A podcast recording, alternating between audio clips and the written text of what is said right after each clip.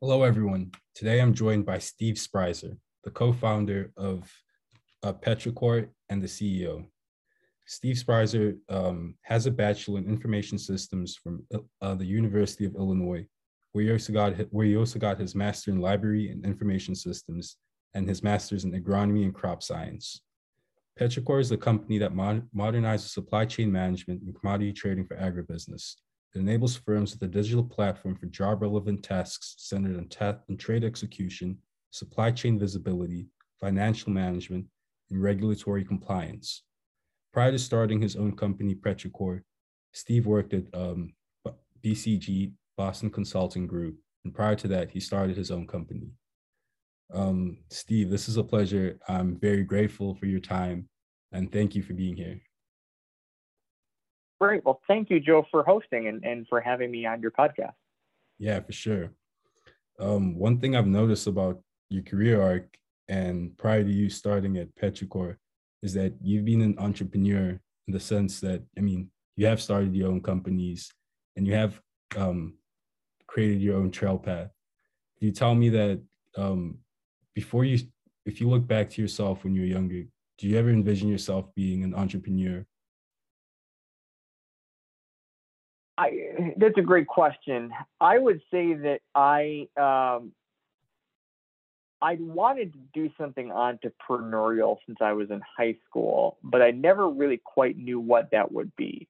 Uh, when I was in high school, uh, in order to help my family save money to go to college, I'd taken a job as a golf caddy at a local country club, uh, not far from where I grew up, and uh, had gotten to uh, caddy for several country club members there that had been very successful entrepreneurs, and that I think had put a little bit of a, the entrepreneurial bug in me of wanting to go do something and create something tangible uh, that that I would have been intimately involved with. But it, it, wasn't even until I got to college and really after college I, I, had any idea of what that would look like.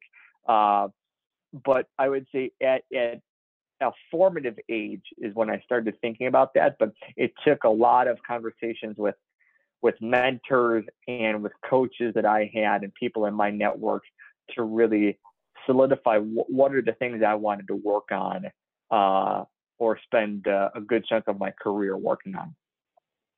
So did so from what I take, ag wasn't like on your on the forefront of your mind when you were younger. Not at all. Uh, people ask me, "What did you grow up wanting to either be a farmer or grow up wanting to be an entrepreneur?" And uh, you know, I am by no means uh, that tall of a person now, but you know, I was one of the tallest kids in my grade growing up in the Chicago area in the 1990s. What did I want to do? I wanted to be like Mike um, and, and you know, basketball was not going to be in in uh, uh, professional basketball was not going to be in, in uh, a viable career path. But it was when I got to college um, that I'd been in a lecture by a University of Illinois alumnus by the name of Tom Siebel. And he had been talking about how, uh, as a very successful tech entrepreneur, his perspective was that, that uh, this was in the late 2000s, so uh, 12, 13 years ago, uh, that the era of building software companies that were pure play software companies, so technology for the sake of technology, uh, while it wasn't over, we were hitting we were hitting diminishing marginal returns on that. So if you look at that first big wave of the information age, uh, the the companies like Microsoft and Cisco and Oracle and uh, IBM that in their heyday, and then they're still relevant now, uh, they really revolutionized how how we as as society interact with one another and laid that foundation for several uh, iterations of, of internet-based companies. But in in Tom Siebel's view, the next 30 to 40 years if you were a, a college graduate, his advice was to find a sector where you would be able to use technology for something that would be a, a constant and would be a large enough societal need. Which, in his view, the, the big four clusters or themes were uh, food, water, health, and energy. And he based it on, on, on saying, look, if you look at climate change and if you look at population growth, these are things that that that we're going to have more people, and it's going to be in a uh, increasingly warmer world with with more volatile uh, weather due to climate change. How do we go about using technology to address that and, and to uh, and to be better stewards of our planet with more people uh, in the world? And so that was a really formative experience for me of, of hearing him talk about that. And it put some things in perspective. And from there, I, I wound up having a, a, really great opportunity to work under two professors while I was at the University of Illinois. Um, one with a little bit more of a um, uh, enterprise software bent, so uh, healthcare informatics. Uh, wound up working for his uh, son uh, who was a very successful healthcare entrepreneur, uh, and another professor who his research focused on subsistence marketplaces. So, market interactions where individuals were, were living at a subsistence income uh, in places such as rural India, rural locations in, in East Africa, and uh, that was my foray into agriculture was working um, uh, with low literate entrepreneurs and farmers in south central uganda. It was not on a uh, 1500 acre farm here in the united states um, it wasn't on a farm over in europe it was uh, it was in the middle of the bush in uganda but the experience that I took away from that was that even in those cases, uh, the in many cases the the farmers in Uganda, uh, when you looked at what where their products were going, uh, where their uh, where their output was going, it was going all around the world. And so for me, as someone who had an interest in global trade, in economics, in international business. This was fascinating to see. And that, despite the fact that I spent the first several years of my career after college working in uh, in healthcare and, and specifically in digital health, there was a a second conversation that I had while I was in graduate school, uh, building search engines, uh, that I had with a um, a, an uh, agriculture economist who was a faculty member at the University of Illinois. And we were doing a research project on uh, economic development for the city of Chicago. And as part of that, we were looking at building a, uh, a technology cluster and how do you create a, a sector specific startup ecosystem. So how do you, how do you take uh, what made Silicon Valley work, or Route 128 outside of Boston, or Research Triangle in North Carolina, uh, these different places. What are the things that Chicago had going in favor, right? And, in Chicago and the Midwest, we, we have a lot of, of opportunities for ag tech. And I remember sitting in, in this, this professor's office, and he was one of the um, one of the pioneers of, of the ag tech space. Uh, he wrote a book back in the 1980s called Computers and Farming, way ahead of, of when other people were talking about these topics. And so uh, this professor really was an expert on the topic. And the thing that he said to me that, that, that I remember 10 years later was um, he said, Steve, we talk a lot about drones on farms and robotics and and um, field mapping and and GIS and all these different applications, right? He said, look, you're a runner. When you go run through the farms south of campus in Champaign County every fall and every spring, you see trucks hauling stuff on and off of those farms. And it could be inputs that are coming out of those farms, such as fertilizer, uh, or it could be grain coming off of those farms that, that's going to a uh, either to a mill or it's going to an elevator. Uh, and in his view, was not enough people talk about that stuff going on off farms. Someone should look more at the supply chain. And that little nugget got planted in my head. And it wasn't until a couple years later that I, I really acted on that and, and, spent several years working on supply chain topics while at uh, BCG. But I'd always had that idea in the back of my mind that, that someone needs to, to think about the supply chain, not just what's happening on the farm, but once you grow a product, what happens off the farm? And so um, I, I've spent probably the last eight to nine to 10 years looking in particular at ag, food and ag supply chain. Uh, and so it's been a fascinating topic. Uh, it, it, weaves together a lot of different areas of ag, but uh, uh, my very long-winded answer to your question is that I, have had a very nonlinear career. Uh, but then again, I think a lot of people that come into ag do so through varying paths. It could be that they started with a pharmaceutical company and then joined the life sciences arm of uh, a company like um, a Bayer or Corteva uh, or a similar company, or they spent some time in another area like in trucking and they got into ag because of logistics there, or they were a commodity trader in another space and got into ag through that path. So I don't think there's any um, I don't think there's any standard path to come into the industry, and that's part of what makes it so fascinating. It is, it is, and it's one of the most welcoming industries. And um, I kind of relate to that because my entrance, the way I entered, I found about the, I found out about this industry was very much like you, but with my way, um, I was kind of an athletic kid, and I had dreams of uh, making it to the league at least.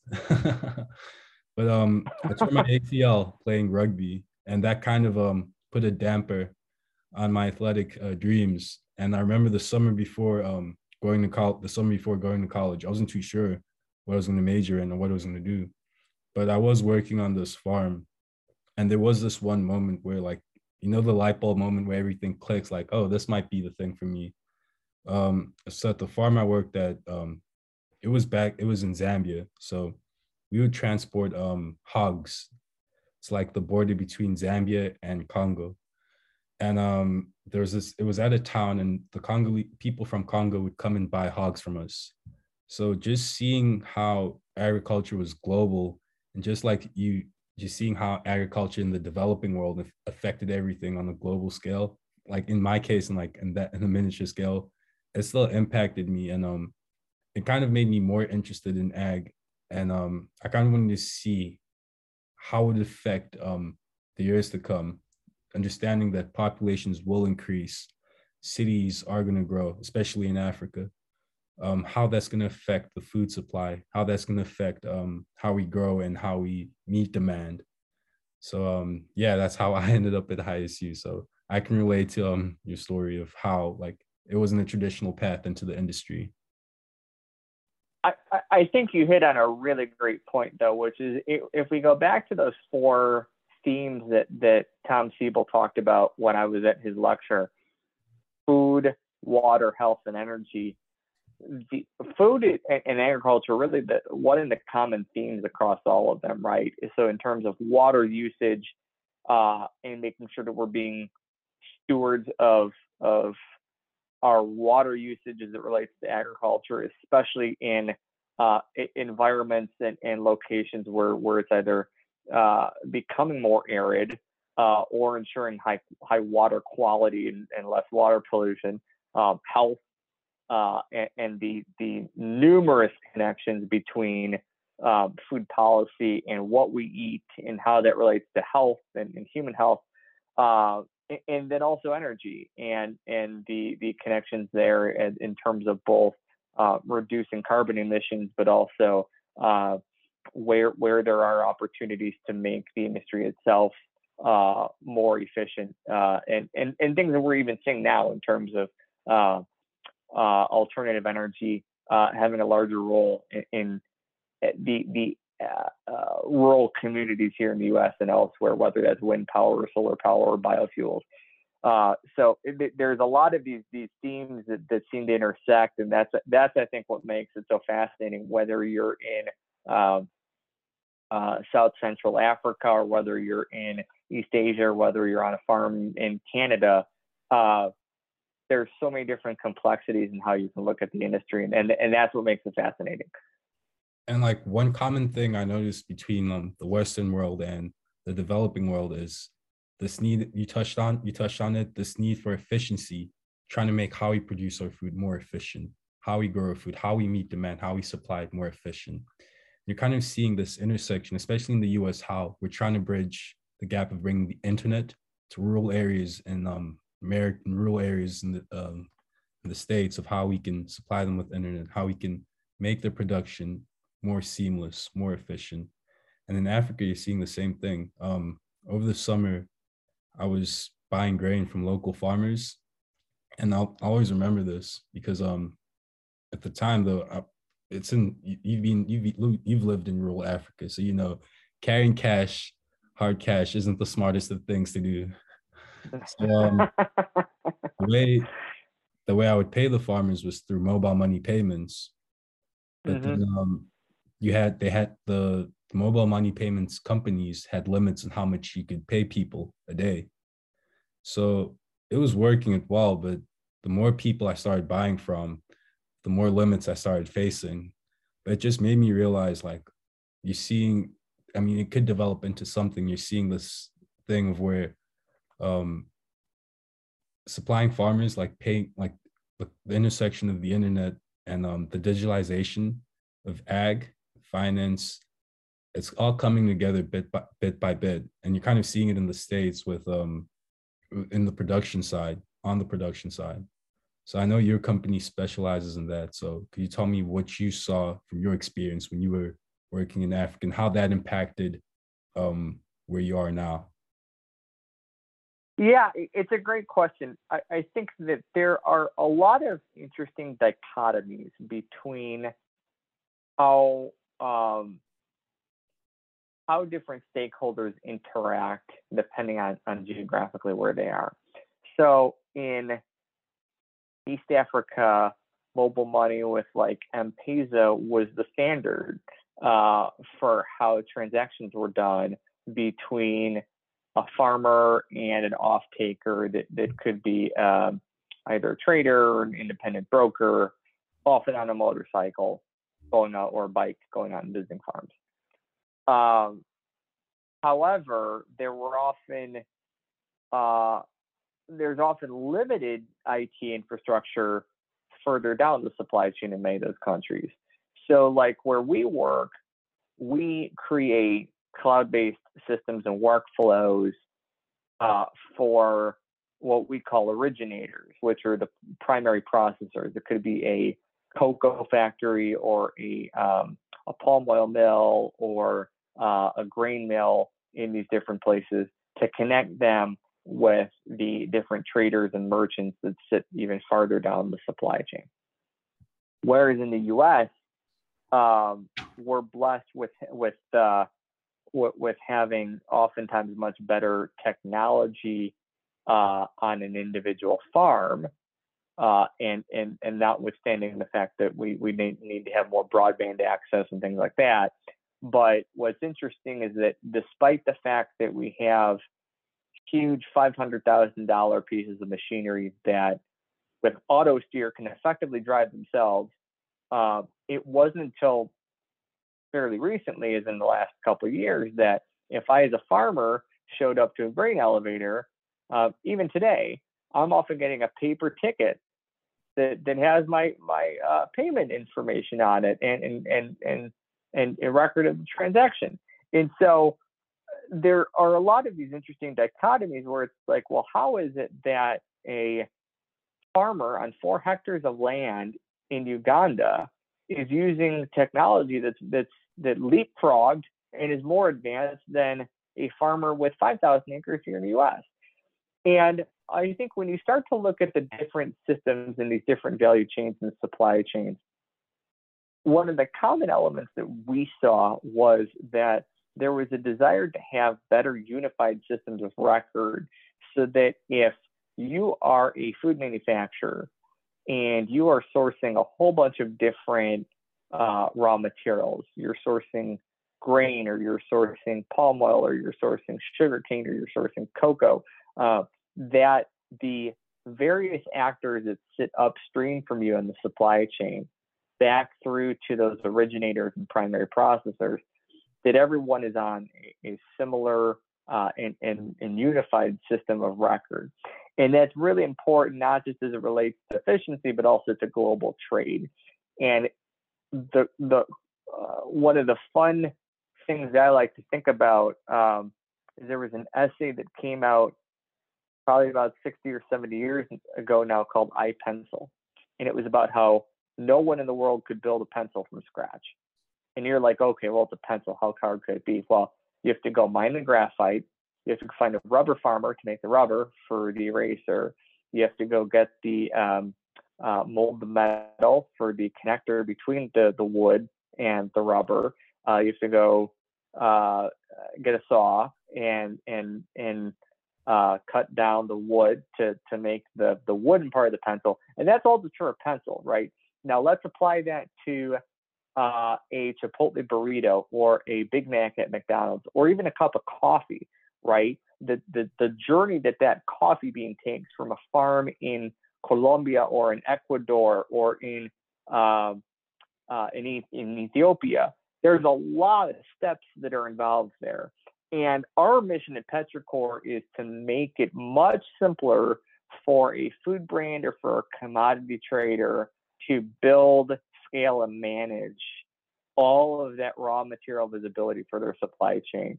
Because in our view, the way that we can really empower the industry is to make that global trade for these agricultural commodities easier and to increase that market access opportunity for these exporters, whether you're in West Africa or in Central America or in Southeast Asia. And so our software helps underpin a number of these different processes as it relates to risk management and financial management and the transformation of those raw materials into uh, a processed good or into a finished uh, product that you might buy at a grocery store or consume at a restaurant.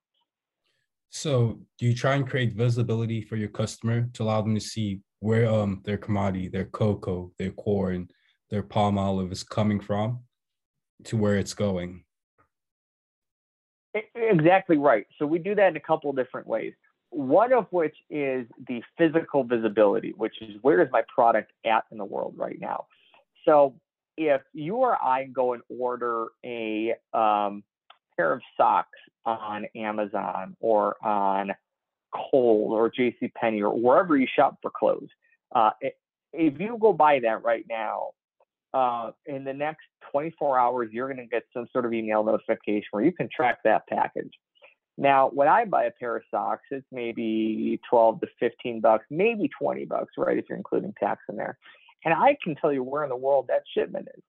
Well, the problem is, is that when we're dealing with huge shipments of, of raw materials, uh, like in cocoa, uh, if I'm a food manufacturer, I might be buying several hundred thousand dollars worth of cocoa in a year.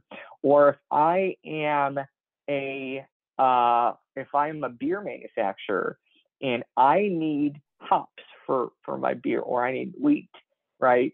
I'm buying a lot of that, like millions of dollars worth per year. I don't necessarily know when that's going to show up in my warehouse or my factory.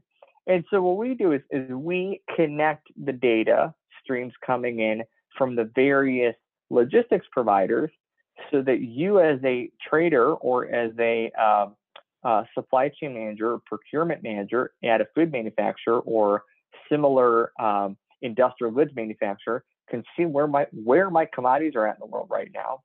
And then in addition to that physical visibility, we marry that and integrate that with what we call financial visibility. So that in our view, we, we like to think of it as integrated agribusiness management, which is if I'm buying hundreds of thousands or millions of dollars worth of these raw materials. There's a lot of financial risk attached to that as well. And so often, what these firms will do is they will take out futures contracts or they will manage their risk uh, in the financial markets. And so what we do is we help them make better decisions around uh, what what their financial position is at any given point as it relates to their physical uh, inventory and where their goods are at in the world right now.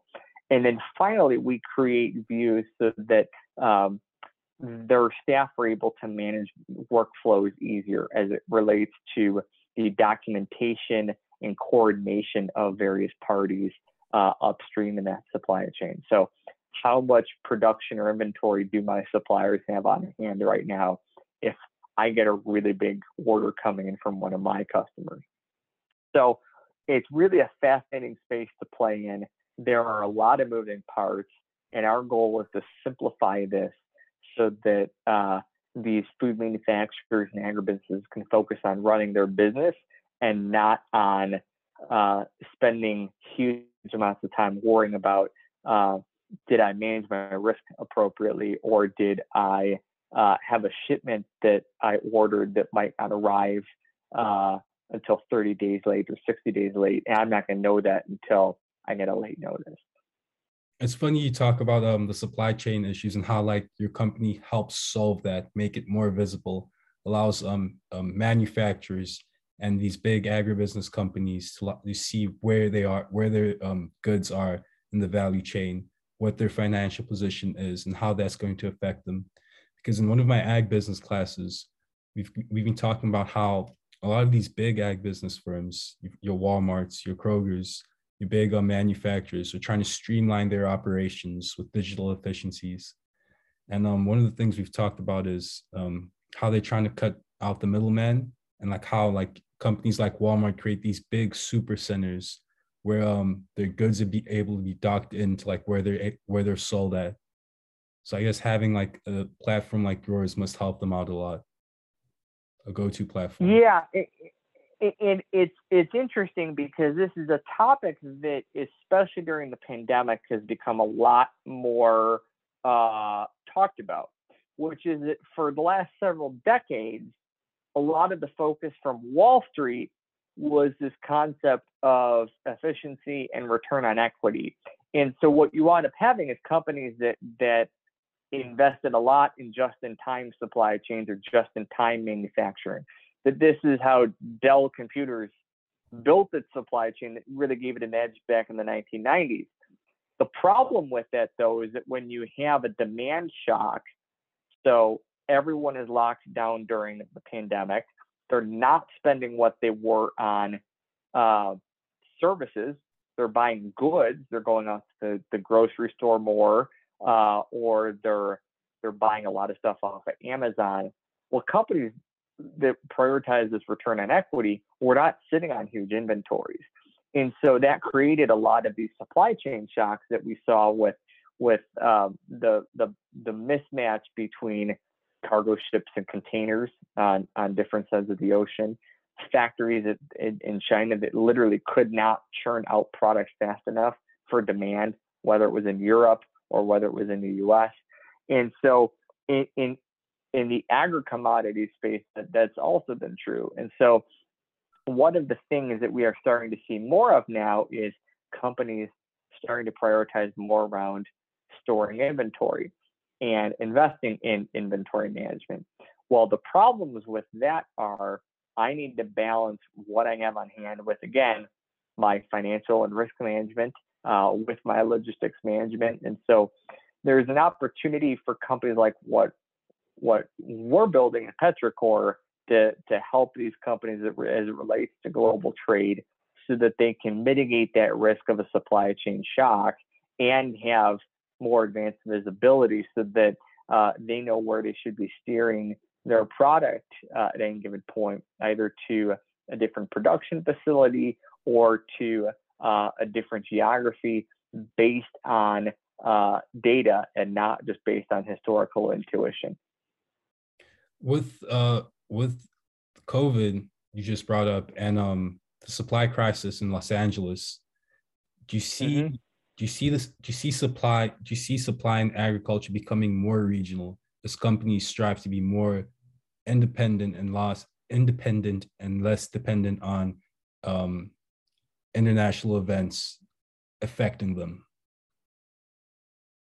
That's a great question. And, and, to be honest, I don't have a clear answer on that yet for how that is specifically going to shake out in, in agriculture.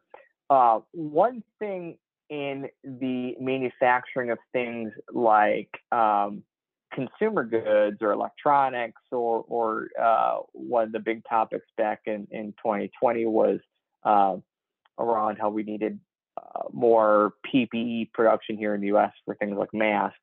Um, agriculture has some limitations there. Um, we, we can't feasibly grow cocoa in the United States. There's only certain regions where you can grow rice in the United States. Uh, I am probably not going to have a citrus farm in North Dakota.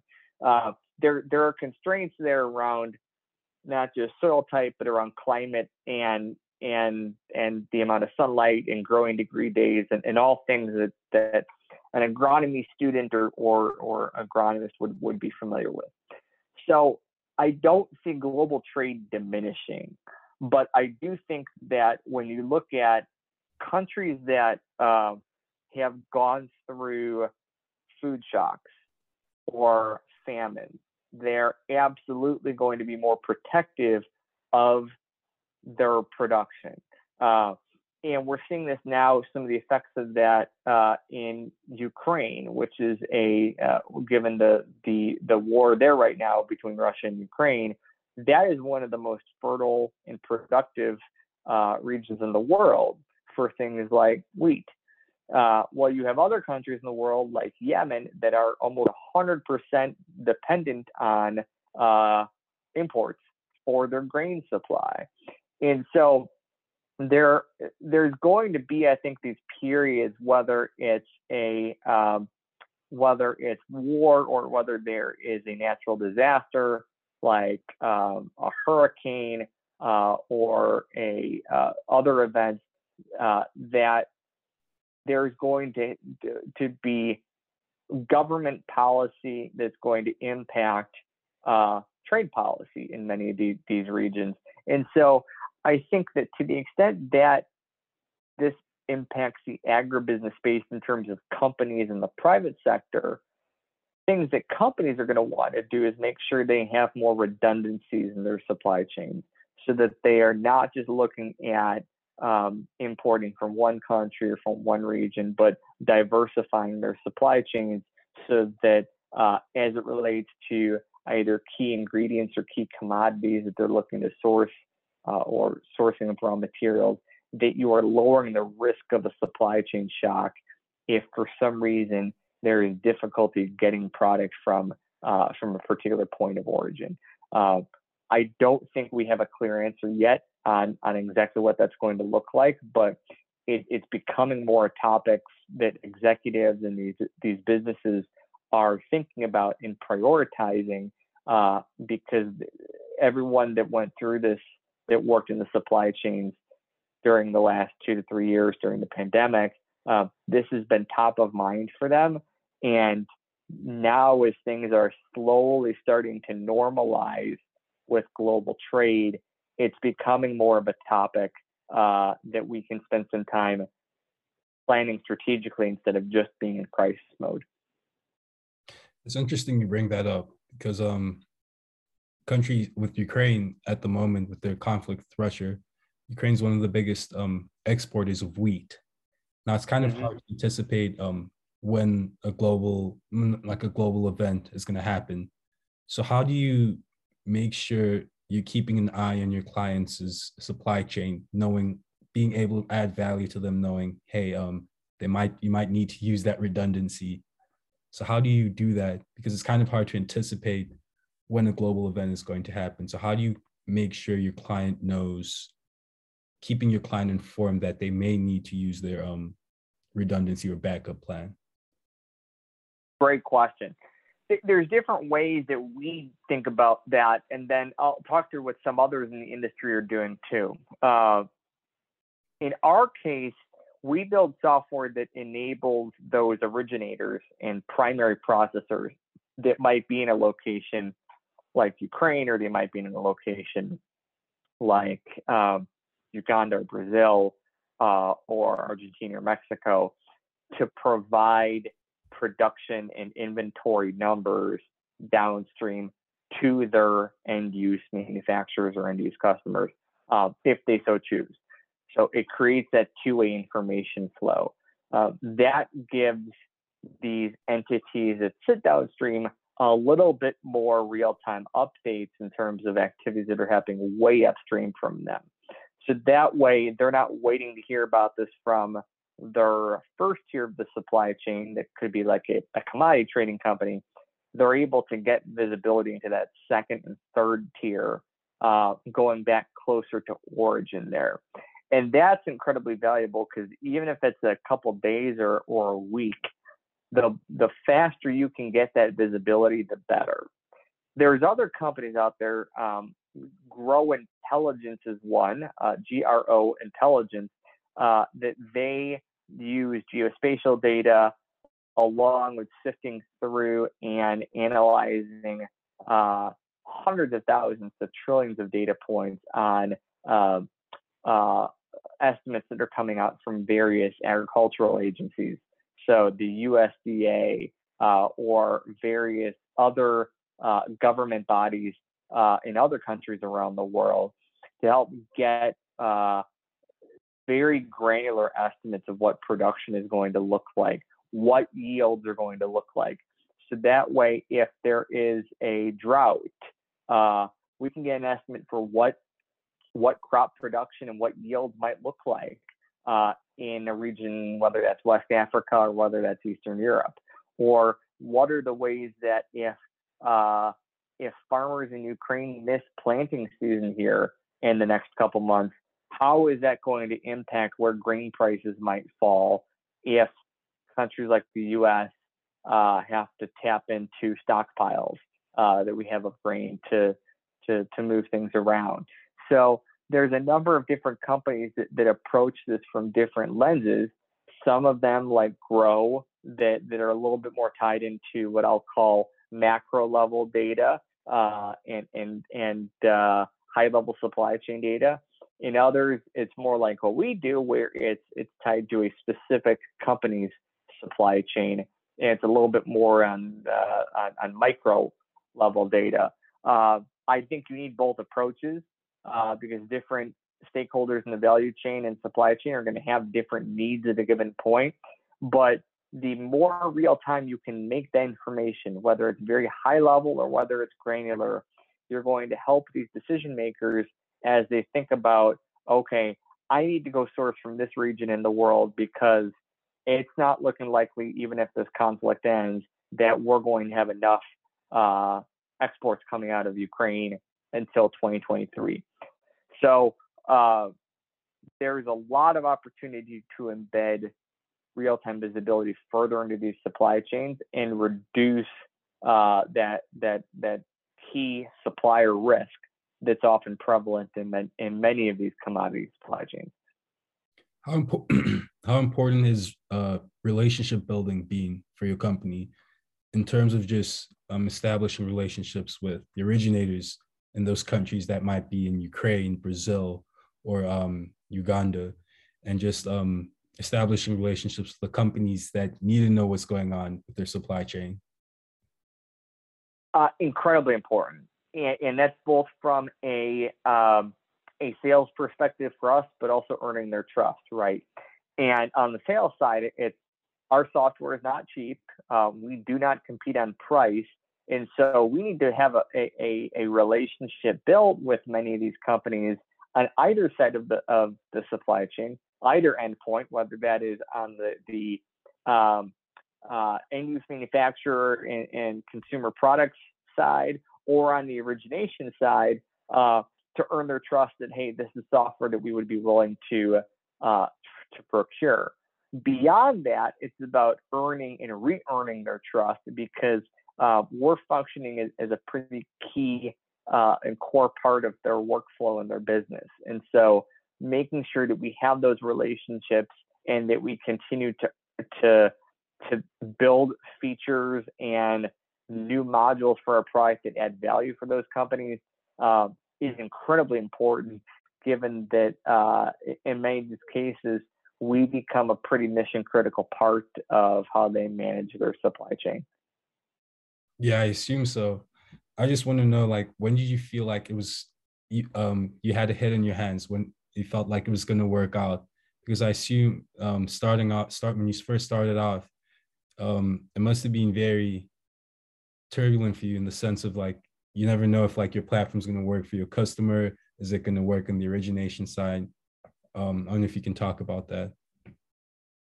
Yeah well i, I still to this day don't know if it's going to work or not uh i think that that's the the the, the one of the upsides or downsides of being an entrepreneur you are always paranoid uh, about uh, making sure that you're delivering value uh, is the team executing fast enough on the goals that we need to? Uh, and so I think there's always a bit of um, making sure that we're, we're moving in the right direction and holding our team to really high standards. However, I think there's there's definitely certain points and in, in, inflection points around. Okay, this went from idea on a napkin to this is something more than that. I think the first one was when um, we had a very well regarded industry executive who um, said, "Yeah, I would pay for this," and um, he he he offered us a sales contract at a very very attractive price, uh, and and that for us was a really good indication that if someone of his stature is willing to pay for it, then we can continue to build out things that are going to add a lot of value there. Uh, and that's a really good validation.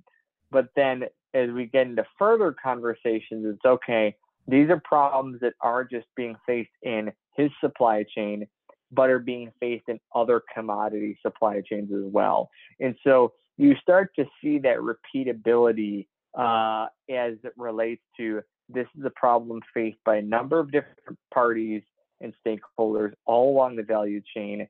And I don't even think we fully understand how big of an opportunity it is yet, other than that um, our our ability to to deliver value here is really what's going to to dictate how how large or enduring of a company uh, we can build. And uh, so I think it's really humbling for us uh, to be able to to get to work with with these organizations on on really mission critical parts of, of how they run their business. And um, uh, every conversation that we hear uh, the frustrations from these executives, it's really unfortunate in some sense, but it's also um, it's very validating that uh, that, that this this is a problem and that our solution can provide a lot of value to the, those firms. Um, yeah, that sounds interesting. I want to talk about your time at BCG, and you talked about how you're working within agribusiness more, but more so the supply chain side. How did that experience you build up and um, help you now where you are, where you, where you're at now? Because I assume, it, from what I've gained from listening to you speak, I know you have a very extensive knowledge on the supply chain side and agribus and ag business and how everything kind of fits together. But that process of like building your knowledge up how did that um, help you? How is that helping you now and what was the process like of developing that knowledge? Great question. I, I would say bcg paid me to learn um, it was working but it was also like being back in school in, many, in many cases uh, and i was working with a number of different types of of agricultural firms while i was at bcg and one of the things I saw firsthand is that many of these companies, um, BCG works with a lot of very well regarded, very large, big established clients. And despite the stature of some of these clients, one of the things that was a little surprising to me was just how many of their mission critical processes were running on either emails being traded between people or things that were running in an Excel spreadsheet where you had huge parts of a risk management division that were running on a, uh, on a spreadsheet. And, and these were things where it's like, this is clearly not the best way to do this. There's a lot of risk in doing it that way. Like, what happens if the person that manages that spreadsheet, God forbid, dies or leaves the company? There's a lot of knowledge built into that. And it's, it's one or two people managing that. And so that opened up my eyes to the, the what became Petrichor was this evolution of seeing this over and over and over again, both in healthcare and in agriculture, of you had huge parts of your supply chain that were just being managed in a very archaic, outdated way. And a lot of this is there, there's a um, an essay that the investor Paul Graham once wrote um, about this concept of Schlep blindness, which is that you have uh, people that will go about thinking that a problem is just too big for anyone to solve. And in the case of a company like Stripe, the payments company, right, every entrepreneur at one point has had, when they launched an e-commerce site, has had to deal with payments. But it was always, well, okay, here are the steps you have to take, and this is too big of a problem to solve, so we're just going to put a whole bunch of hours into it. Well, the founders of Stripe said, well, why does it have to be that way? And so that's what led to Stripe. Whereas in our case, it was we'd go talk to these industry executives, and I, I when I was launching Petrichor, probably spoke with 30 or 40 different people across commodities, and the feedback was the same, which is, well, you know, we, we've always done it this way. Of course, it's inefficient, but no one's come along and, and, and really offered us anything better. So I guess we're stuck managing our supply chains on Excel and PDF attachments and that. And you sit back and, and being somewhat of an outsider to the industry, I, I was just sort of taken aback by that. And even coming from the healthcare sector, where IT adoption is nowhere near that great, the fax machine is still used in healthcare. So my standards were already pretty low. But then you go to this industry that, that's foundational for our economy, like healthcare, and you see just how low that adoption was.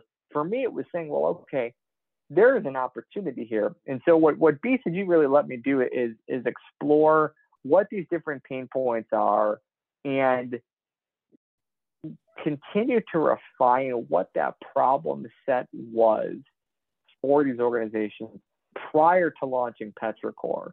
And eh, since launching, we've continued to refine that, but but basically gave me a really good footing in terms of of intellectual analytical frameworks for how to think through these problems and then getting to see firsthand as a quasi outsider what were these problems that, that needed solving? Who was willing to pay for them? And um, getting to tinker with some of these ideas on pen and paper myself prior to launching uh, and so I think it was it was a really good uh, stepping stone to springboard into uh, going from there into launching uh, a new venture. I totally agree with that. so I was a part of an I'm I am a part of an ag business uh, marketing club, and one of the projects we were working on last year was um, pennycress, um, the seed um, that could be used as a the seed that could be planted and harvested and used as a biodiesel and our our clients were customer our customers were uh, farmers. And we are kind of skeptical about uh, their user adoption of this new cover crop that would be that could be used like who their end user be. So one of the things i learned from that um, from that uh, experience was just ask put yourselves in their shoes and don't be afraid to ask them the questions of like if it's actually going to work mm-hmm. if you would be able to if they would adopt it Exactly. And don't be afraid to ask and and the more insights you get, especially if they're unfiltered, the better. Uh, because your, your customers or prospective customers will give you a lot of really good data points, especially around things like are they even willing to pay for it? And if so, how much?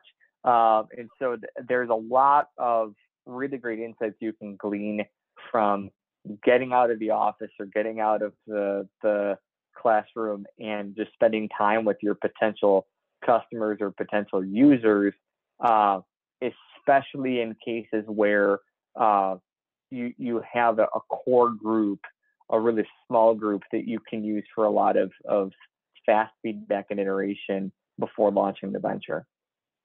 I think you, you brought this up earlier, but um, during the earlier parts of your professional arc, you kind of worked on the study of developing kind of like a resource hub for ag tech companies that were trying to start up in the Chicago area and kind of like the mm-hmm. Midwest. And most people don't know this, but the ag the ag industry is kind of a small world. Like everyone kind of knows knows each other or knows yeah. each other. So in your experience of um, with your startup, how's it been, especially with where you're located, um, trying to establish relationships with other startup companies that are not similar to what you're doing, but in the similar vein industry? Because in the ag industry, um, we don't have, I don't think we have like that centralized location where you could say it's oh, Silicon Valley, you've got Silicon Valley, like you said earlier on. Yep. Yeah, it's a great question. Um, unlike in the biomedical sciences and life sciences, where you might have a an incubator that's a wet lab, and you might have 12 companies working out of there, right? In ag, it is a little bit more diffuse.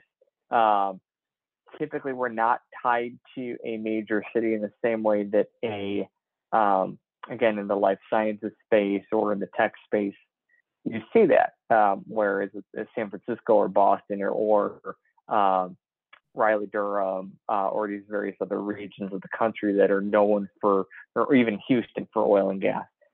Uh, it's a little bit more diffuse. That said, uh, I think there's some really great activities happening in, in within different cities where you're starting to get smaller. I, will call them like micro clusters uh, whereas in Champaign Urbana, you have a whole bunch that are are down either in the research park there. You have some that are popping up in Bloomington Normal. Uh, in Chicago, there's a great a great group. Um, it's not a huge number, but um, I'm probably one or two degrees of separation removed from most people working in the ag tech space here in Chicago.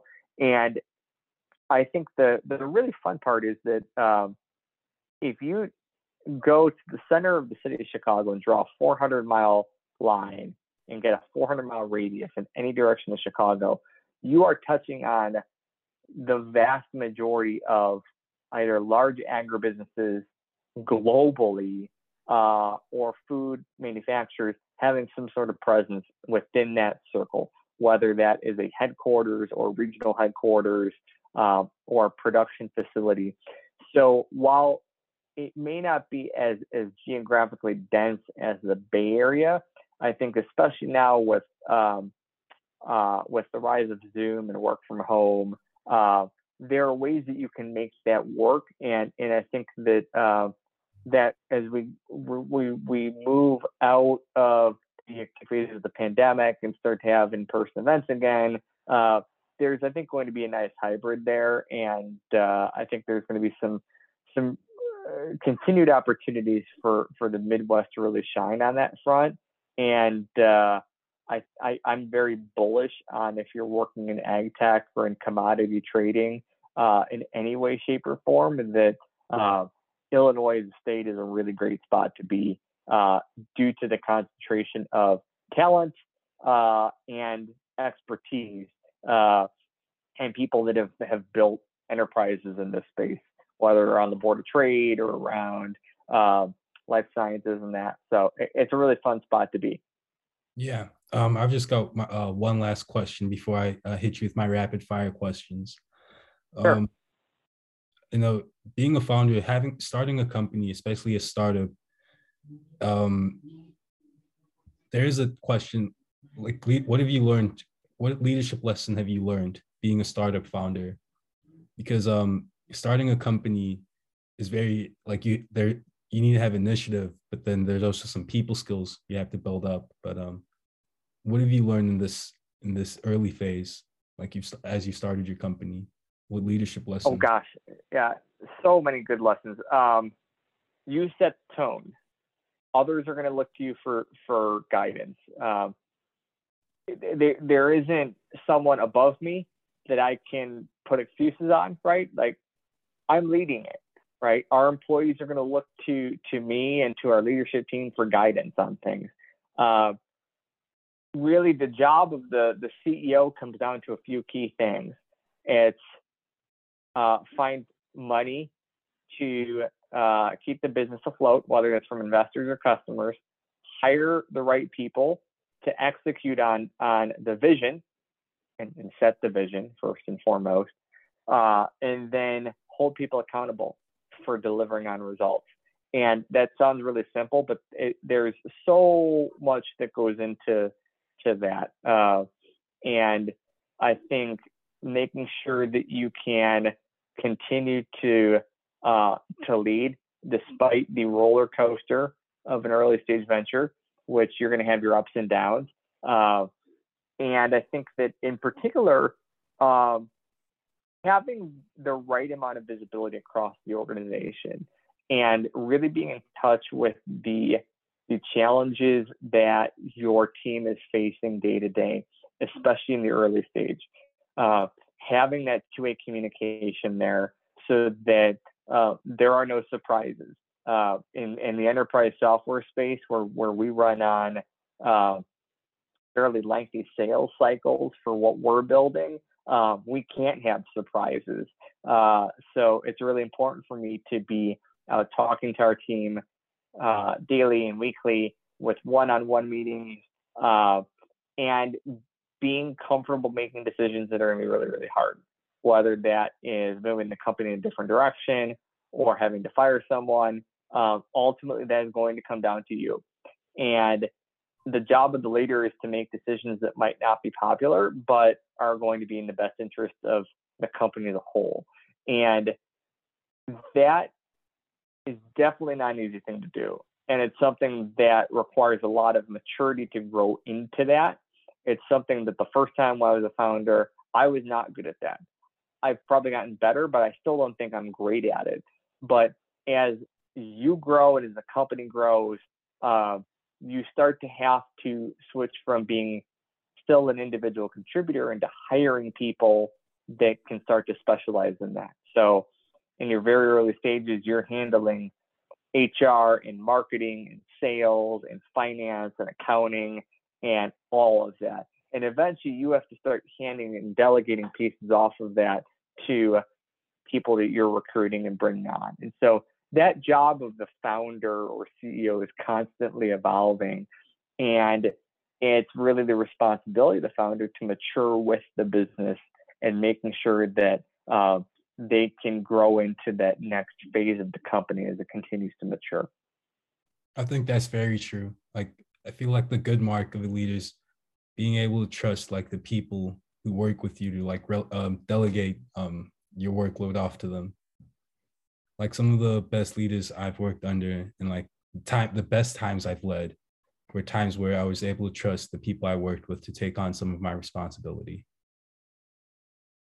Yep, and and I think you you can definitely delegate responsibility, but you can't delegate accountability.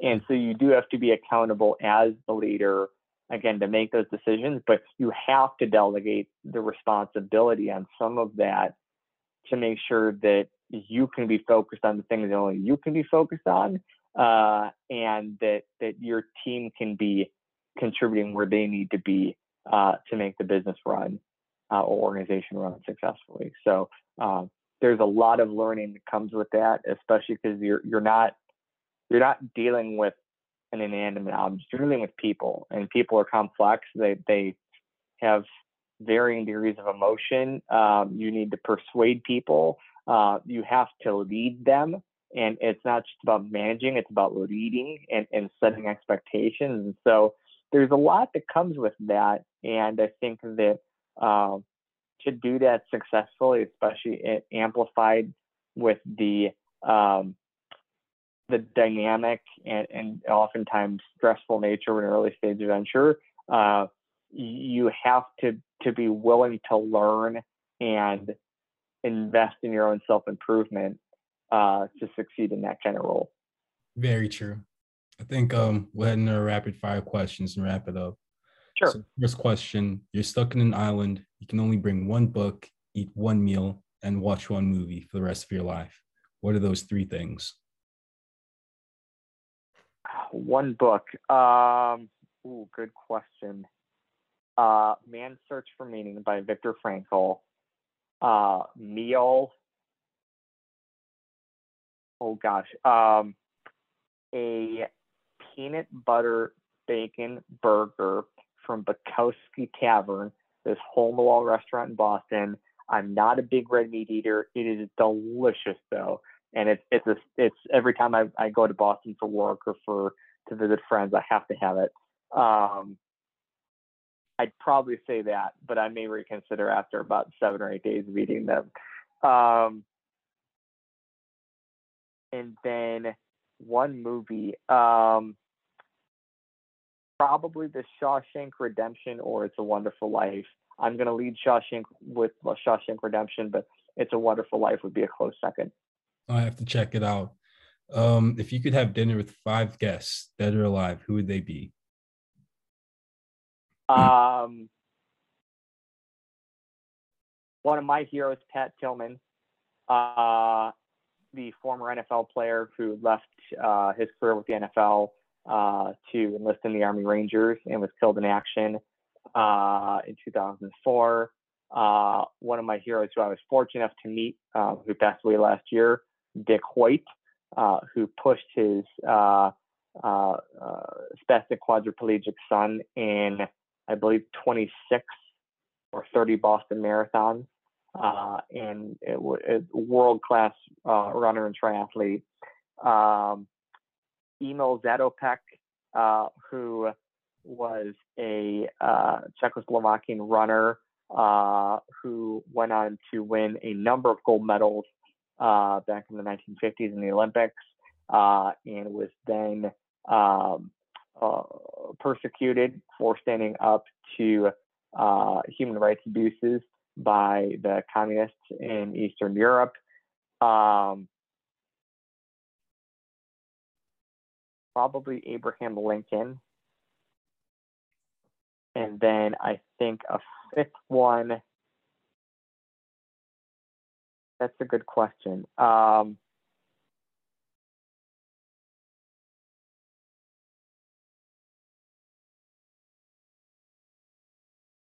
I would probably pick someone like a stranger from like sort of like a choose your own adventure, like someone from a completely prior century that I would completely have no context for, but just show up and like ask them about their lives. Like pick it from like Malaysia or Djibouti or like Mexico. As long as there's a translator there, like what's going on in the year 1563 or 1272 or something like that. Just to like get the sense of, you know, what's the average person's life like at that point? Um, so I'm sure there's others too, but I've always wanted to just interact with like some random person from a different point in time, and, and just because I think the conversation would be equally, if not more, fascinating. That that that would be a great mixture. Um, if you could relive, if you could relive any moment in history or sports history, what would that be?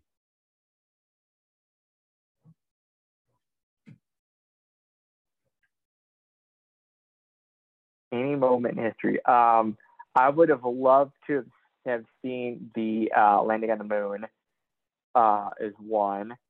Um, sports history in particular. Um,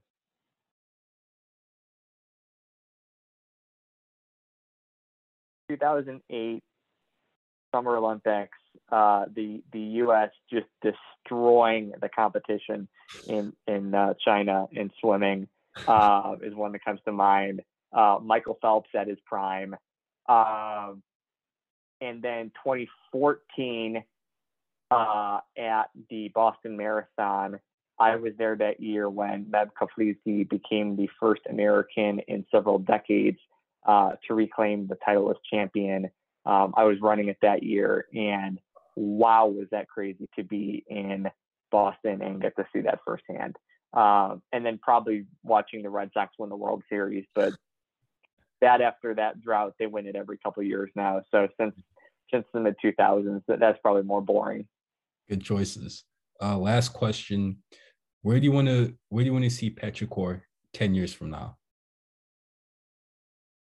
I would like to see us working uh, or have operations uh, globally and be sitting in a really integral role of the um, brokerage of choice for to connect uh, consumer goods companies and value-added ma- manufacturers with any particular ingredient that they would be looking to source from an originator, irrespective of where that, that company is in the world right now.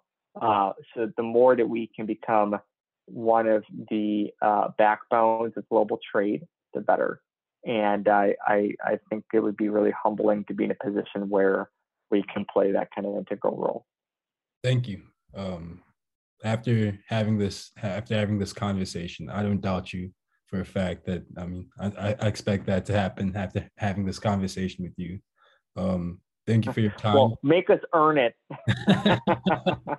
um, thank you for this conversation. It was illuminating, humbling, and um, I learned a lot. Um, thank you for your time, Steve. Really appreciate it. Thank you, Joe.